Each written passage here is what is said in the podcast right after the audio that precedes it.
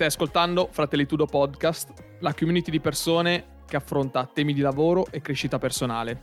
Qui sei al sicuro, nessuno ti vuole vendere un corso o è qui per flexare la propria laurea. Abbiamo deciso che con questa nuova stagione, la numero 4, ricominceremo con la numerazione delle puntate e porteranno tutte il suffisso rebuild. Perché questa scelta? Dopo un anno e mezzo abbiamo modificato il nostro approccio al podcast nella sua interezza, preparazione, registrazione, editing e pertanto ci sembrava la cosa più corretta da fare.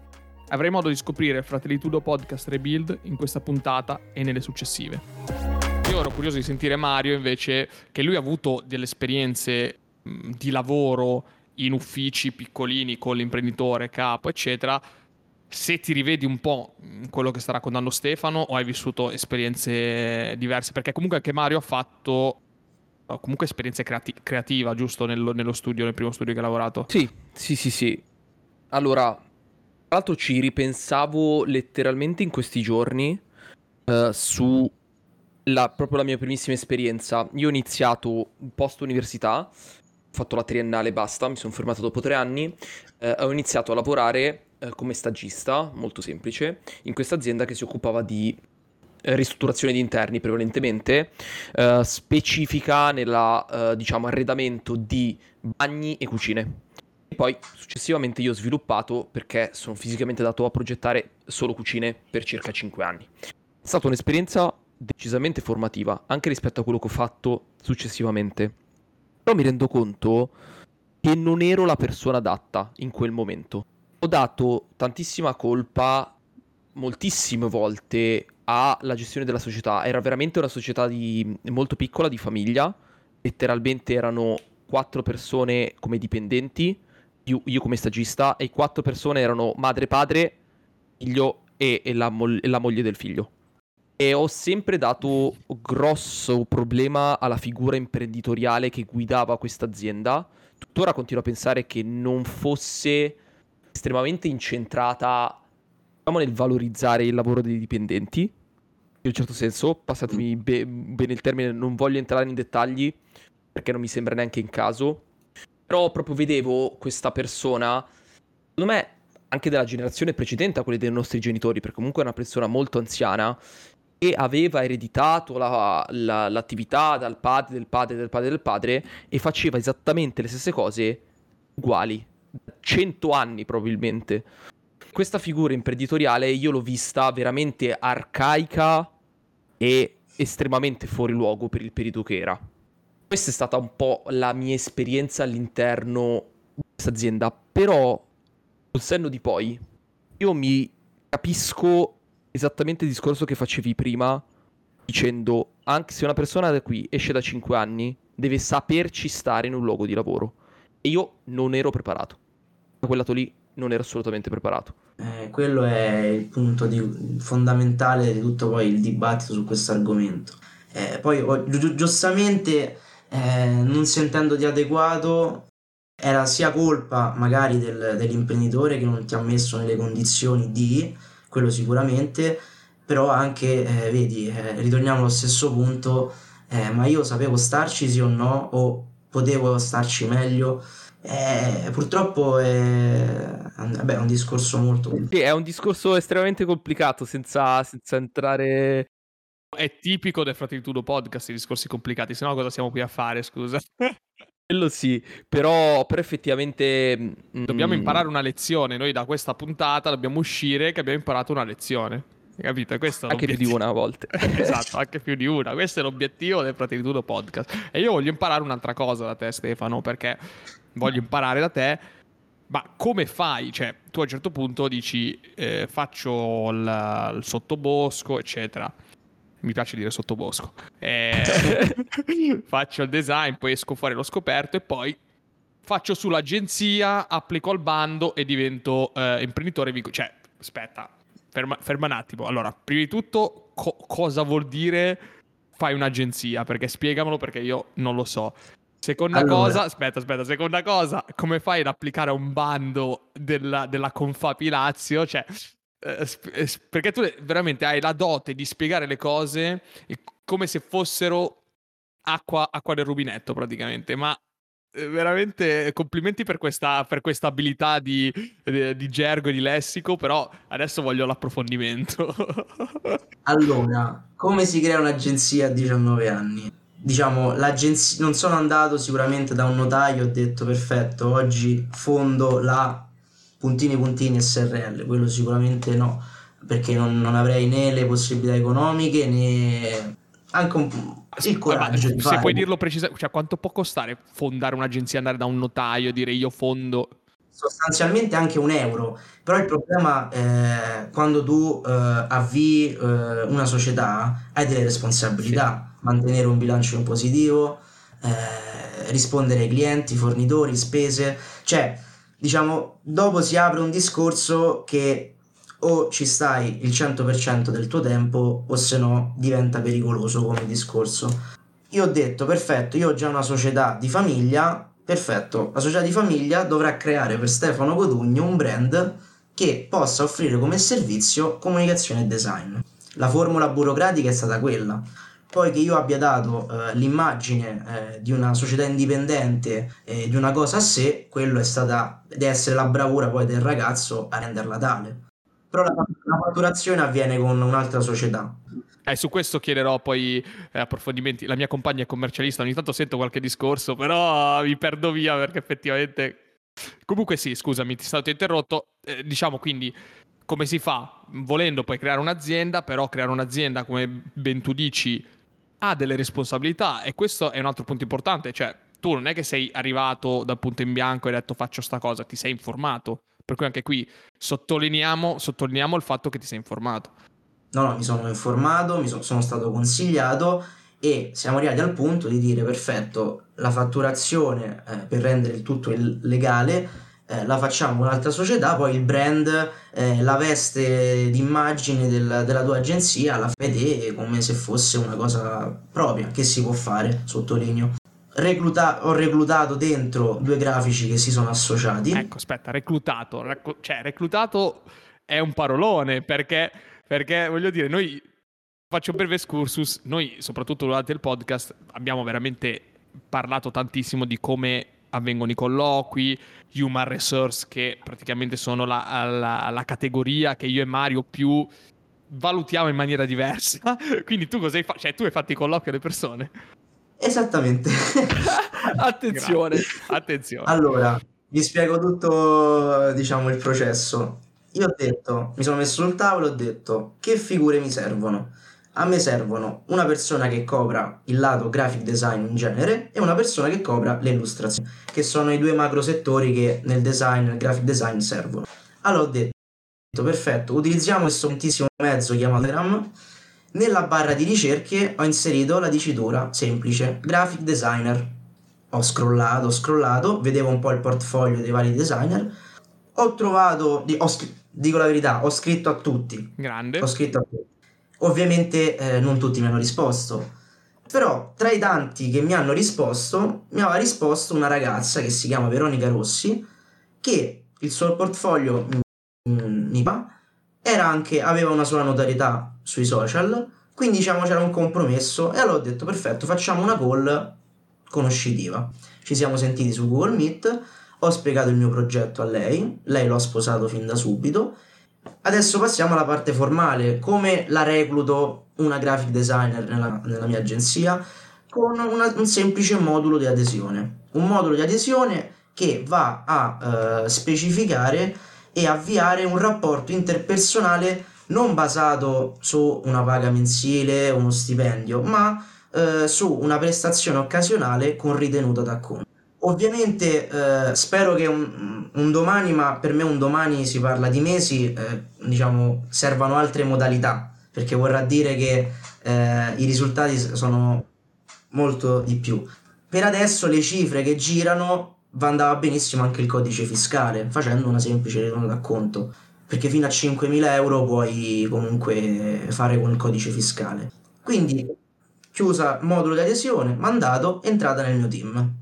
Sei stato super chiaro e anzi grazie mille per i dettagli perché secondo me questo è quello che fa la differenza quando racconti una storia da quando poi la racconti in maniera dettagliata. E la cosa che mi ha, mi ha più colpito è che non hai usato LinkedIn Cioè, tu hai usato Instagram per trovare le persone. Da buon generazione Z che sono, Instagram ho usato. Cioè, devastante. Per questa, questa roba qui mi ha sconvolto perché cioè, LinkedIn per me è il social del lavoro uh, must, cioè ci, ci, spendo tempo, ci, ci, ci macino post per, per, acquisire notorietà, eccetera, eccetera. E poi invece... Sì, l'unica secondo me mh, punto abbastanza importante è che LinkedIn non è una piattaforma creativa. Non lo è assolutamente. Per cui mh, forse era anche il posto sbagliato dove cercarli, eh Esatto, sicuramente se dovevo cercare un ingegnere informatico non andavo su Instagram, andavo su LinkedIn, quello, quello è vero.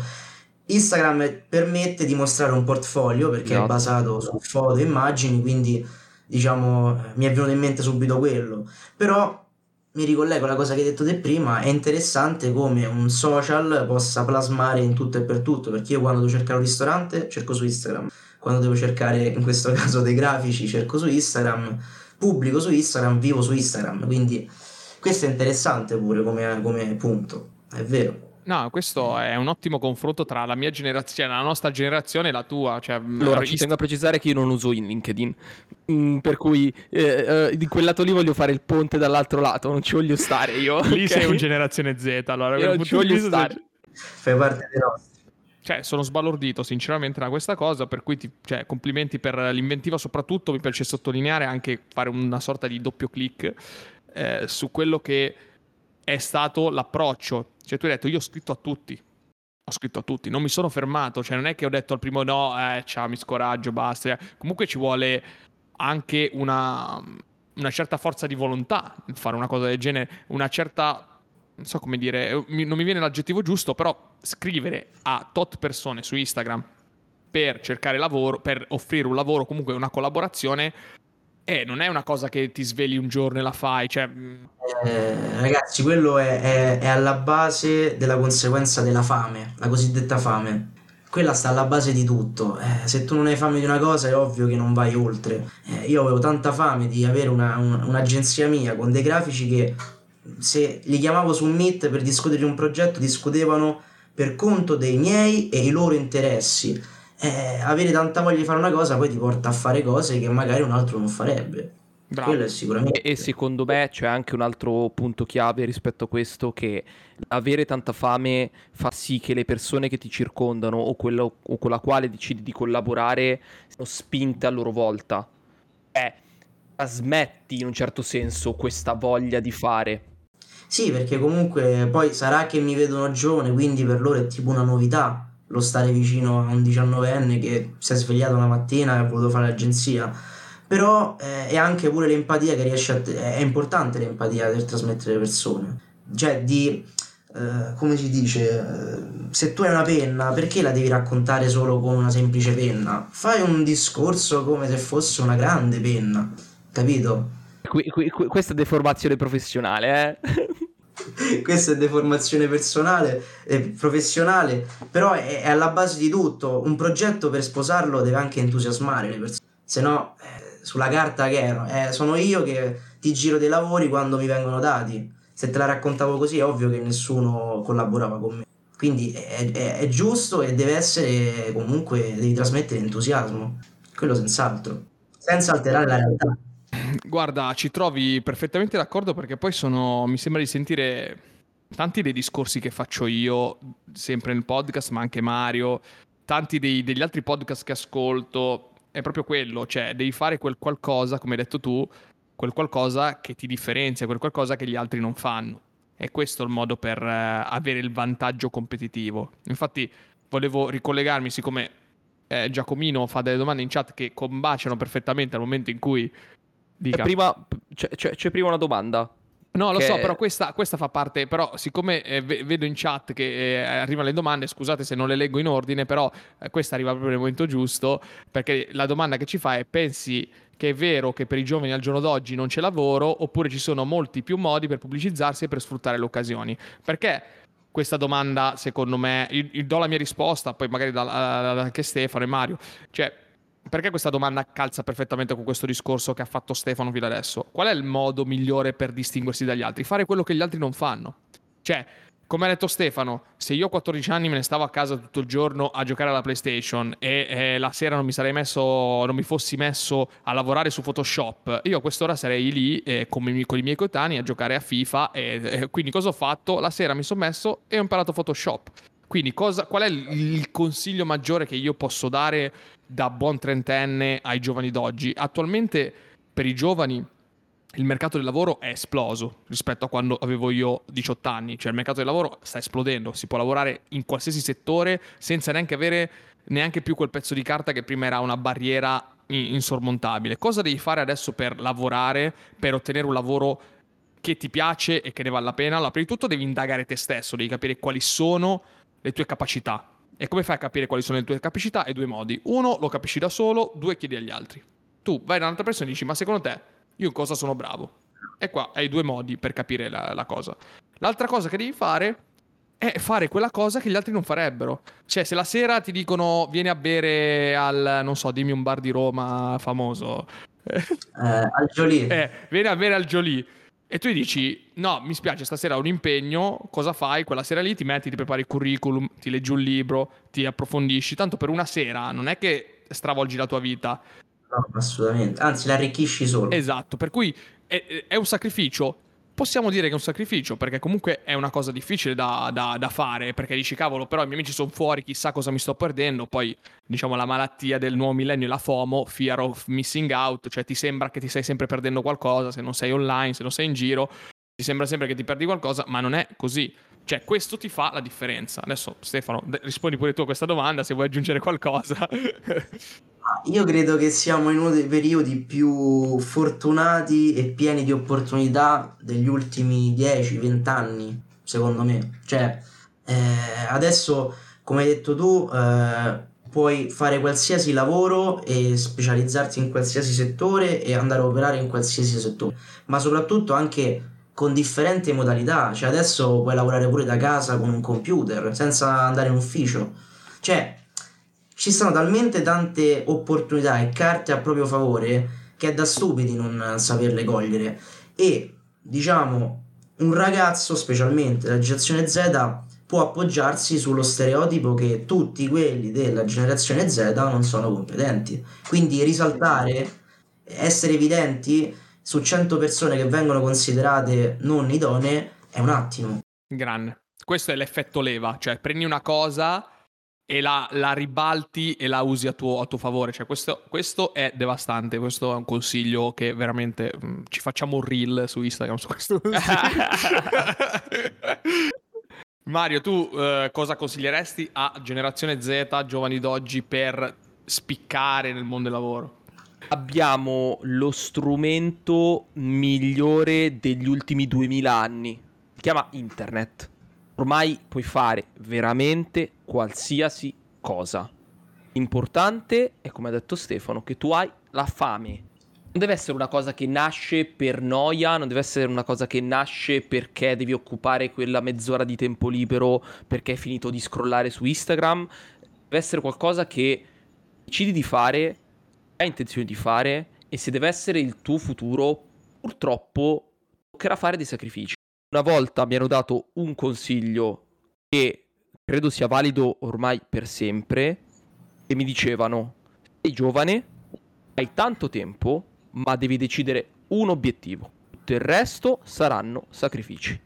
Ed è un qualcosa che ho sposato nell'ultimo periodo che ho compreso a pieno. Per cui sfruttiamo i mezzi che abbiamo siamo veramente ormai negli anni 2000 dove, dove internet è diventato qualcosa di incredibile. Che no. Allora, io farei così, siccome ci stiamo avviando verso un po' quello che poi sarà la conclusione, leggerei la domanda che è arrivata all'inizio della chat. Mario, leggila tu per favore, così rispondiamo alla prima domanda.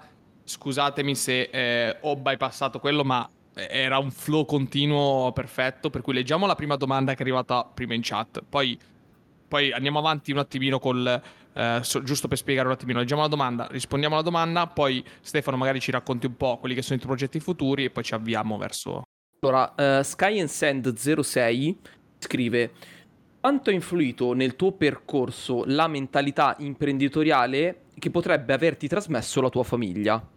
E ha influito tanto, tanto, sì, perché io diciamo io fino adesso quindi da quando sono nato a quando adesso ho 19 anni posso dire che la mia vita è stata spaccata in due una parte fatta proprio uh, con la mentalità della massa cioè bambino playstation mangio gioco a calcio e tifo una squadra di calcio questa era la mia mentalità prima che mi mettessi in gioco e la mentalità mi è stata data, sì, quasi totalmente dalla mia famiglia, è vero, sì, quello sicuramente. Quello sicuramente. Ottimo, direi che insomma ci, ci piace come risposta, sicuramente.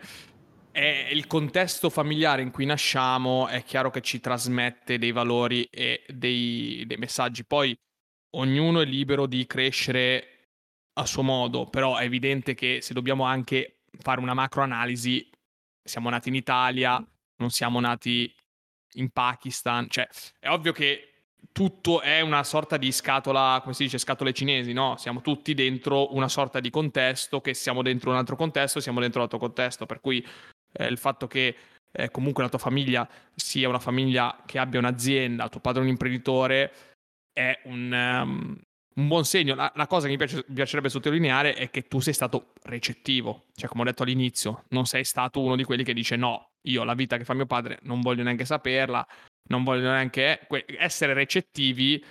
Ecco, questo è un altro consiglio, cioè essere recettivi perché si ha sempre da imparare, per quanto immagino come tutte le famiglie ci siano momenti in cui ci si scorna, si litiga e si discute, è importante però uh, saper riconoscere i valori che ci vengono insegnati. Esatto, e poi anche importante per concludere la domanda l'appassionarsi, perché uno dice sì, ok, io sono recettivo, però eh, a me quello che fa mio padre proprio non mi piace. Ma quello è logico, eh, anche io non è che il mio sogno da bambino era collaborare con una società di servizi, quello è ovvio, però nelle cose bisogna anche appassionarsi cioè ti devi anche un po' imporre la, la, passione, perché le passioni non è che nascono tutte per caso o per indole. Passioni, man mano che vai sul campo, magari ti appassioni. Quindi anche essere predisposti ad appassionarsi è molto, molto, molto importante. Quindi adesso siamo arrivati, eh, che hai 19 anni, 2023, Stefano Cotugno ha la sua agenzia, società, come la vogliamo chiamare, ma adesso qual è il next step? Cioè mi sembra di sentire un ragazzo che praticamente ha già fatto tutto quello che poteva fare. Quindi sono curioso di sapere qual è il next step. Raccontaci un po', se puoi raccontarlo. Eh. Certe cose non posso, però se dovessi raccontare tutti i miei progetti non, eh, dovremmo fare una live eh, che dura sei ore, quindi mi limiterò a dire quelli più vicini a noi a livello di tempi, di periodi allora, diciamo sicuramente il progetto adesso di punta che sto seguendo da un mese a questa parte è quello eh, di aver collaborato, di collaborare attualmente con le istituzioni. Mi spiego meglio. Eh, recentemente con, in, in concomitanza alle elezioni regionali che si staranno per svolgere questo weekend ho seguito passo passo l'onorevole Antonello Rigemma per la sua campagna elettorale Antonello è una persona che mi ha visto veramente crescere da bambino e, e, siccome lui mi ha visto crescere da bambino, io ho detto Antonello, dobbiamo vedere crescere anche un po' le idee. Le idee di chi? Di quei, tutti quei ragazzi che escono dalla, uh, come si dice, dal, dall'istituto, dal liceo, che hanno voglia di creare e sviluppare un proprio progetto, ma non vogliono proseguire gli studi oppure non hanno possibilità economiche. Questa è una tematica poi molto ampia su cui discutere. La faccio breve. Sostanzialmente io sto collaborando con Antonella Origemma proprio per cercare di creare nella regione Lazio un dipartimento, un compartimento, come si voglia chiamare, un punto di ascolto e di sviluppo per le idee dei giovani, chiamato giovani imprenditori. Le idee che si svilupperanno ovviamente saranno seguite da persone competenti eh, che potranno visionare le idee e capire se queste idee possono avere uno sviluppo di proiezione da qui a tre anni, ad esempio, ma soprattutto porre la regione Lazio in questo caso, ma io mando, diciamo, il mio auspicio è che si possa estendere poi a livello nazionale questa proposta, di predisporre la regione di appartenenza come garante con gli istituti di credito. Nel senso, io Regione Lazio, che percepisco che tu ragazzo hai un'idea valida, che può avere una prospettiva da qui a tre anni, io garantisco per te in banca i soldi che ti servono minimi per far partire il progetto. Questa iniziativa non solo porterebbe diciamo un miglioramento e un lancio del volano occupazionale giovanile, ma innescherebbe un meccanismo di cambiamento proprio sociale, culturale, di, di mentalità. Quindi non più predisporre il ragazzo di 18 anni che deve solo studiare all'università e se non studia all'università deve lavorare in fabbrica, ma creare un ambiente, una, un paese, una regione che valorizza le idee. Perché parliamoci chiaro, Bill Gates, faccio, faccio un esempio molto estremo. Bill Gates aveva l'idea geniale, però è riuscito a diventare tale perché inizialmente è stato sentito da istituti bancari che hanno dato fiducia in lui. Quindi, diciamo, diciamo, far sviluppare le idee dei giovani in modo concreto. La regione questo deve fare. Quindi questo è un progetto che sto facendo in collaborazione con l'istituzione. Un altro progetto di cui sto lavorando, ma servirà un po' più di tempo per questo, ha il nome di Dex Network. Dex, eh, diciamo, è un nomignolo per definire il design in genere, ovvero quello di creare eh, un network di designer freelancer, cioè scegliere un consiglio di amministrazione fatto interamente da designer freelancer, quindi persone che vivono la materia del campo ogni giorno, mettersi a un tavolo e discutere dei problemi di questo settore. Perché ancora ad oggi non c'è, ad esempio, un sindacato, un, una, un'associazione di categoria che tutela questa categoria di persone.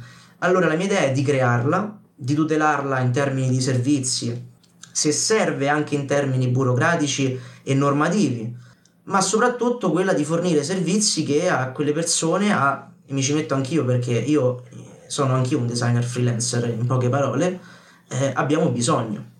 Quindi questa è un'idea, diciamo, che va in parallelo con quella detta prima. Faccio, faccio una piccola specifica per chi mh, non se ne intendesse. Molto semplicemente come esiste l'ordine degli architetti, l'ordine degli ingegneri, essendo il designer una figura nata estremamente recentemente, passatemi il termine, non è mai stata regolamentata in questo, per cui non esiste un effettivo albo, non esiste un effettivo organo. In questo caso, come diceva appunto Stefano, regolarizza un po' il tutto. È un po' diventato un po' un mercato per strada, soprattutto perché ormai chiunque si può definire designer uh, per il semplice fatto di anche semplicemente essere un influencer, eh? molto, molto semplicemente. Sono un influencer di cose belle, sono un designer anche per valorizzare la figura. Sì, assolutamente, sono, sono Ma infatti il mondo del design non funziona mica con mio cugino, lo fa meglio e quindi lo faccio fare a lui. Sempre così. Sì, sì, no, sì, era, era, per sdrammatizzare il, il momento, però davvero ehm, non ho nulla da dire per una volta perché... Eh, perché comunque voglio dire, eh, hai dei progetti concreti, hai le idee chiare, eh, hai soprattutto applicato quello che ehm, è il next step, cioè dopo, prima, prima, de, prima, hai pensato a te stesso, adesso stai pensando agli altri, per cui a 20 anni praticamente sei già allo stesso livello di Ray Dalio, che praticamente Ray Dalio è stato il fondatore del più grande fondo di investimenti al mondo, che dice che lui ha dedicato la sua vita a se stesso, poi vabbè ovviamente adesso sto, sto un po' eh, esagerando, però mi, mi, piace molto il pensiero di Ray Dalio, dice io ho dedicato una vita a me stesso, a, in, alla mia azienda eccetera, adesso lui quello che fa è tutto per aiutare gli altri. Quindi comunque sei a un livello dove già stai cercando di trovare una soluzione che sia sia per te stesso che per gli altri. Quindi al di là degli scherzi e tutto, ehm, hai le idee molto chiare. Quindi sicuramente non, non, abbiamo nulla da aggiungere. Io vorrei rispondere eh, all'ultima domanda che ci è arrivata in chat perché eh, ci hanno sollecitato quest'ultima domanda, molto interessante, sicuramente ci perderemo del tempo e poi ci avviamo verso la consueta conclusione dove dopo aver parlato per tanto tempo, eh, ci rilassiamo un attimino con i consigli finali della puntata. Allora, la domanda la leggo io ehm, e ci, Giacomino ci chiede, secondo voi, se qualcuno non ha la fame, come fa ad ottenerla?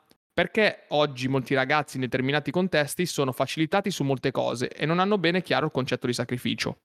Quindi, eh, per riassumere meglio la domanda, come si fa a ottenere questa fame di cui tu Stefano ne hai parlato fin dall'inizio, perché alcuni, dice alcuni ragazzi sono molto facilitati, non hanno concetto di sacrificio e, ehm, e quindi come si fa ad ottenere questa fame? Tu che consiglio ci dai?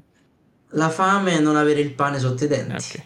Nel senso, mm, diciamo, allora io non nascondo che vengo da una buona famiglia, però diciamo, eh, tutto quanto mi è stato sempre fatto pesare, tra virgolette, comunque sudare. Quindi se la, dalla famiglia non arriva quell'input del se vuoi questo devi fare quest'altro, il ragazzo in questione, eh, 19enne, 20enne, deve fare un lavoro mentale a tal punto da dire me la creo da solo questo input, cioè farti mancare da solo le cose. Invece che farti comprare, che ne so, un qualcosa dai genitori, ti metti eh, di, di punto e dici no, lo devo comprare con i soldi. È un lavoro difficilissimo perché è difficile farlo, però è, è l'unico. Altri non, non, ne vedo io, altri, altre soluzioni, sinceramente. A quest'età poi, a quest'età. Ci sta, ci sta. Io ho delle altre cose da dire, però ti faccio una domanda su questo perché mi è accesa una lampadina. Cioè, tu comunque, appunto, questa fame no, che ti sei voluto creare, in qualche modo, questi input che ti sei voluto dare, cioè, li hai li hai sviluppati così in maniera autonoma, se ti, se ti dovessi fare un esame di coscienza no, adesso, dici queste cose qui, questa fame, questa voglia di comunque anche di, avere, di fare sacrifici, le hai sviluppati tu in maniera autonoma o magari hai letto un libro, hai visto un film, hai parlato con qualcuno, cioè... No, assolutamente, nel senso io sono sincero con me stesso e anche con chi mi ascolta. Eh, ovviamente io eh, sono sempre stato un ragazzo che se gli veniva data una cosa non si faceva né la domanda il perché è stata data e da come è uscita fuori quella cosa. Per fortuna sono, è stato mio padre di più a, a farmi entrare in quella mentalità. Però eh, dico anche che a 19 anni si può avere quella consapevolezza di ottenere quel tipo di input, da farlo da solo. Però, diciamo, rispondendo più precisamente alla domanda che mi hai fatto, ovviamente non l'ho maturata da solo, ecco. Ok. Quello okay. è No, fondamentale, fondamentale. Io invece voglio dare un consiglio a chi vuole maturare da solo questa idea. Chiaramente da solo è impossibile. Eh, cioè, è possibile no, però magari capiterà quello che si sveglia al mattino e ce la fa. Però è molto complicato. Allora, come si fa ad avere fame e ad avere spirito di sacrificio nella vita? Allora, prima di tutto, ascoltando gli altri già che state ascoltando questa intervista, già vi state facendo un'idea, vi state facendo un pensiero, magari verso voi stessi, fate un confronto. Quindi, guardarsi attorno, ascoltare gli altri. Abbiamo la, la fortuna di avere internet, ci sono un sacco di storie di cui potete leggere, eh, un sacco di podcast da ascoltare, un sacco di film da vedere su storie di imprenditori, storie di, di successo, eccetera, eccetera. Atto pratico. Come metto, come metto all'atto pratico il sacrificio? Inizia dal mattino a farti il letto Inizia al mattino a farti tu il letto la mattina, parlo di un tredicenne, un quattordicenne che probabilmente se lo fa fare da suo padre, sua madre, da chi per lui. Inizia la mattina quando ti svegli a farti il letto. La, inizia la sera a sistemarti tu le cose, i vestiti nell'armadio. Prova a iniziare a preparare la lavatrice, a stirarti le cose. Cioè, questo, da queste piccole cose, impari, a, ti impari, ti forzi a capire qual è lo spirito di sacrificio qual è, cosa sì, vuol dire sacrificare. Esatto, bravo. Cosa vuol dire sacrificare il proprio tempo per un obiettivo, per raggiungere un altro traguardo. E il sacrificio cosa porta? Porta alla disciplina. Quando tu ottieni la disciplina, inizierai a fare delle cose al minimo sforzo, senza neanche più pensarci. E questo è fondamentale. Non so se Mario vuole aggiungere qualcosa in merito a questo. Io, io aggiungo soltanto una cosa mh, mm, riguardo alla fame. Io credo che la primissima cosa fare è provare. Perché molte volte tu, tu c'è questa idea del dire, cioè, ma io ho questa roba qua che vorrei, vorrei fare. Però ci pensi dici, cazzo, eh, però, eh, vuol dire che la sera, vuol dire che il giovedì sera non posso più uscire. Eh, però vuol dire che il sabato mattina mi devo svegliare presto. Eh, ma guarda che quella roba lì non posso farla per quest'altro motivo. E accampi scuse, motivi vari che fanno sì che quella cosa tu poi non la faccia. Invece fatto è, se una cosa la vuoi provare a fare a tempo perso, hai sempre la possibilità di farla. Potrebbe magari esserci un minimo di costo perché alcune cose purtroppo un minimo diciamo di input ce l'hai, un minimo di costo di base proprio a livello monetario, purtroppo ti tocca farlo, un minimo di investimento, ma tendenzialmente ormai la maggior parte delle cose sono quasi completamente gratuite. Roba, se va male, sempre tempo a tornare indietro, se va bene, bene. E nel senso, è importante anche il discorso che faceva, cioè appassionarti a qualcosa. Questo discorso di, di Stefano nel dire le, le, cose non nascono punto e basta, bisogna anche appassionarci. Secondo me è fondamentale, perché finché non provi magari quella cosa, tu puoi sempre avere l'idea di, di dire, boh, potrebbe piacermi un casino, poi magari ti fa schifo. Magari invece è la cosa più bella del mondo, però fin quando non la tocchi con mano, eh, lì è complicato, no?